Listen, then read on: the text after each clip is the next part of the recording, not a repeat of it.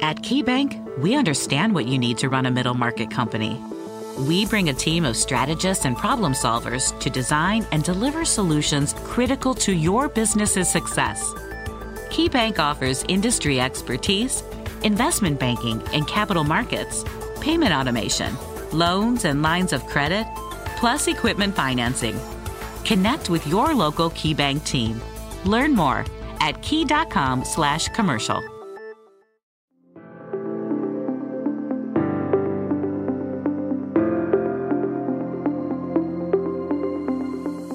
Welcome to the Grit Daily Startup. I'm your host, Sebastian Rusk, and this is a podcast about what goes on behind the scenes at startups the good, the bad, and the gritty. Let's dive in.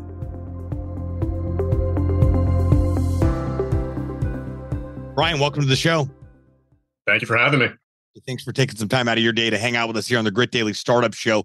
You know, Brian, we love to talk about the world of startup on this show, the good, the bad, and what we like to call the gritty. So I'm curious to learn what your experience has been in the world of startup. But before we get into all that, let's back up a little bit, help our listeners better understand a little bit more about you and your backstory and what really brought you to present day with what you're working on uh, with IntelePeer. Sure. I'm uh, currently the chief marketing officer for IntelePeer. Uh, prior to that, I've spent many decades sitting in the world of communications, uh, dating back to my days uh, in, in, more traditional PBX contact center environments, evolved over time into uh, the video conferencing space uh, with companies the likes of Polycom and Vidyo, which introduced me into the world of communications APIs, which was something that really excited me and uh, led me to my journey here at IntelePeer several years later. Love it. So, what does IntelePeer do? What problems do you guys solve, and what exactly do you guys do? Sure. So IntelePeer real easily is a communications application platform. What does that mean? Um, if you think about if you think about the world of communications APIs, um, most people would associate that with like a Twilio as somebody who you can take you can plug and play communications APIs for things like a voice call, an SMS, omni-channel communications. What we provide is is an evolution of that communications landscape, providing low code, no code applications for automation of calls before they're coming into a contact center or or a PBX to better treat that call for, for that customer to self-serve and or be handed off to an agent with intelligence. Amazing. So, and I always ask them to guests on the show when they explain something that may be a little over some of our listeners' heads because they're not familiar with the technology. How could you explain that to, you know, a five-year-old? Absolutely. So everyone is familiar with Uber.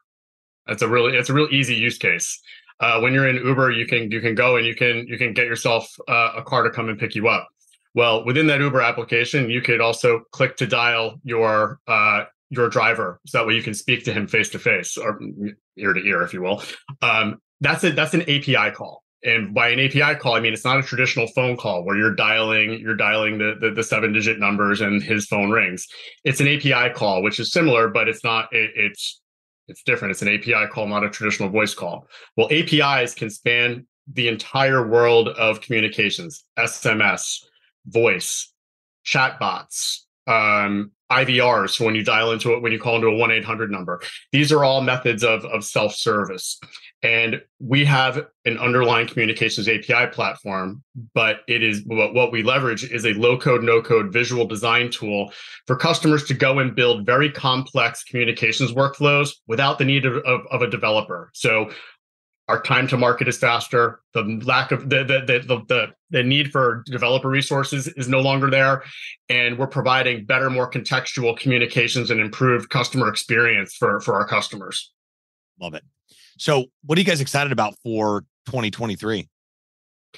Wow, I'm really I'm excited about a lot of things. I think the market, um, you know, you you never like to uh, you never like to celebrate downtimes in markets, but downtimes in markets generally um, create new create new environments for customers because they have to rethink how they invest, how they're going to approach different uh, plans that they had had. Things like the pandemic changed the overall communications landscape for us because people had to think about work from home. They had to think about you know agents no longer being in the contact center. Well when we came out of the pandemic everyone went to go ramp up and accelerate their communications platform changes going to buy new contact centers going to buy new pbx platforms when the economy slows down, people have to rethink, well, how can I how can I accelerate my needs around customer experience? But I don't have the I don't have the investment dollars right now to go and flip my flip my uh, flip my platform, my contact center, my PBX. And that's really where automation is really starting to come into play. People are really starting to think through how can I leverage an automation platform to modernize the platform that I'm using without having to go and reinvest all of my dollars to flip to flip my, my platform as a whole.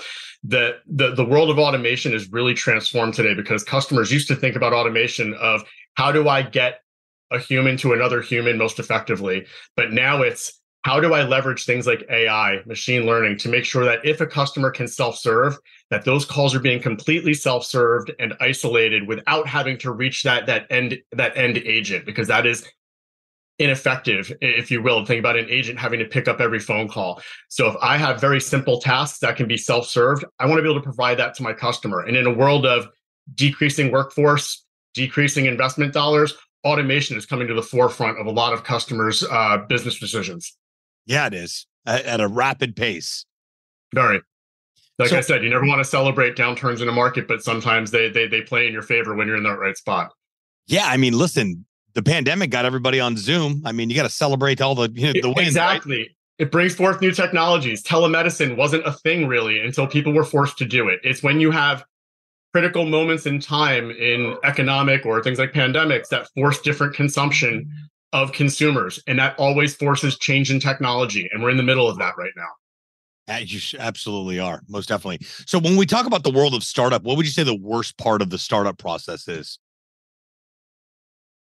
The worst part of the startup process, I think the worst part of the startup process is uh. is gaining critical mass, and by critical mass, I mean it could critical mass can be a number of things. It could be resources to develop. It could be as simple as when you're in the communication space, it's brand, you know, trying to break through in a, in a world that is very muddied with very large businesses. Um, and so having a very concise, very clean message that customers understand is, is, you know, is the easy part. The challenging part of that is breaking through, you know, all of the other mess that you hear with all the other companies in this space. These are established markets that we play in. And, uh, you know, being a disruptor in this space can be difficult at times. Yeah, most definitely. What would you say the the grittiest part of the startup process is? The grit that, that's easy. When, when you have when you have lack of resources, when, when I say lack of resources, you may not have the resources that you had at a much larger company. You have smaller teams that have to roll up their sleeves and wear multiple hats. Everything that we do is gritty, whether it be you know looking at how do we reallocate budget to be most effective to reach markets, but I don't. While my teams have roles, you know but none of them none of them wear that role exclusively and we all work really well together. I think one of the the biggest challenges is getting that that cultural piece to make sure that you have people that you trust to go and do anything at any time. It's it's next batter up a lot of times. Yeah absolutely. Well it's a peer environment right? All right. Um, absolutely unintended, ladies and gentlemen. A little comedy here on the Grit Daily Startup Show. Well, Brian, it's been great to, to to meet you and learn more about what you guys have built over in IntelePeer and wishing you guys, you know, ongoing success. Looks like you got a real handle on what you guys are doing here and bringing solutions uh, to the world. Any final thoughts for our listeners? Yeah, I mean, for, for for for us, you know, when we think about the world of communications, it, you know, sometimes uh, we have to look outside of tradition. And i think right now we're in a we're in a place where the market has been defined by traditional platforms. And uh, you know as i said sometimes it's it's hard to break through the noise but there are a lot of companies that can help them with their with their needs in a very challenging market. Uh, i believe we're one of those businesses and i believe that automation is is something that is going to really revolutionize how people think about uh, customer experience moving forward. Yeah nobody wants to call an 800 number and wait on hold forever to just be disconnected. No, how how fast can I hit double zero to get me out of that, get me out of that hole? But now, you know, the funny thing is, things like AI and all self service has gotten to be so much better. I I used to hate self service, and that's no longer the case. Yeah, it is. Uh, it's definitely well as technology continues to improve, it gets easier and easier. Brian, thanks again for your time. Really appreciate you being on the show. Wishing you guys nothing but the best. Thank you. Until next time, friends.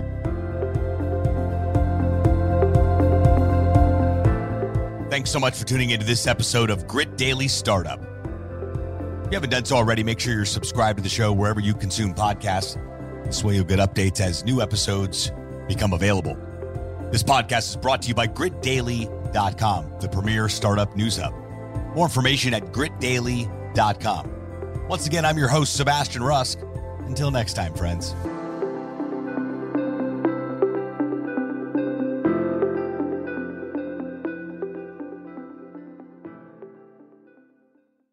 Up to $26,000 per employee? They call it the 15 minute refund, but it's not a gimmick. It's for business owners who stuck it out during the pandemic. The Employee Retention Tax Credit, or ERTC. But time is running out to get started. Talk to the experts. JWC advisors at iHeartTaxRefunds.com. Who are they? CPAs who will keep you on the right side of the IRS. So do it the right way. Go to iHeartTaxRefunds.com. That's iHeartTaxRefunds.com.